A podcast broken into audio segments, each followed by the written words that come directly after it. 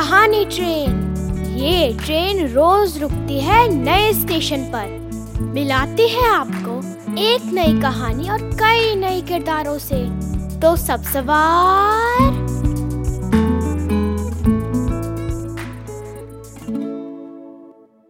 आज की कहानी है बरगद बाबा। इसे लिखा है भरत शर्मा ने। बरगद बाबा के बारे में जानने के लिए ध्यान से सुनिए ये कहानी। और कीजिए कहानी के बारे में मज़ेदार बातचीत। तो देर किस बात की?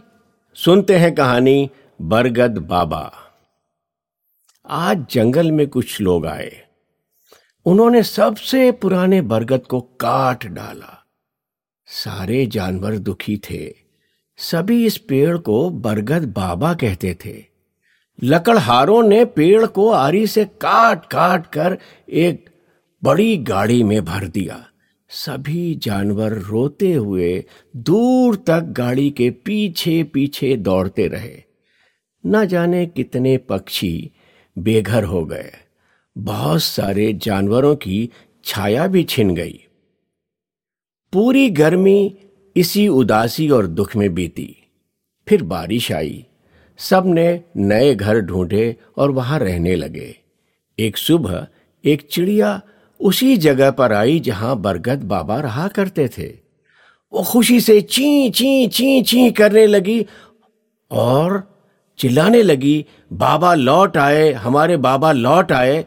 उसकी आवाज़ सुनकर सभी इकट्ठा हो गए। सबने देखा कि बरगद बाबा की जड़ों से एक नन्हा बरगद का पौधा उग आया था।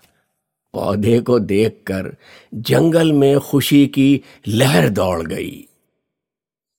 ओह, क्या पता लगा पाए कि इस कहानी में किसकी बात हो रही है? जरा बताइए कि बरगद बाबा के साथ क्या क्या हुआ और कहानी में पक्षियों और जानवरों को क्या परेशानी हुई थी? पूरी गर्मी कौन उदास और दुखी रहा? दोस्तों के साथ मिलकर जंगल के जानवरों और पक्षियों के नाम की एक सूची बनाइए। इस कहानी पर रोल प्ले तैयार कीजिए, संवाद लिखिए, दोस्तों के साथ अभ्यास कीजिए और सबको दिखाइए। कल फिर मिलेंगे। एक और मज़ेदार कहानी के साथ तब तक इंतज़ार कीजिए।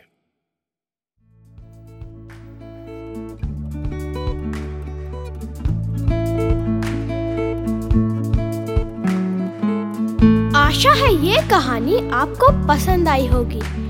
ये कहानी आपके लिए लाए रेखता नई धारा और प्रथम।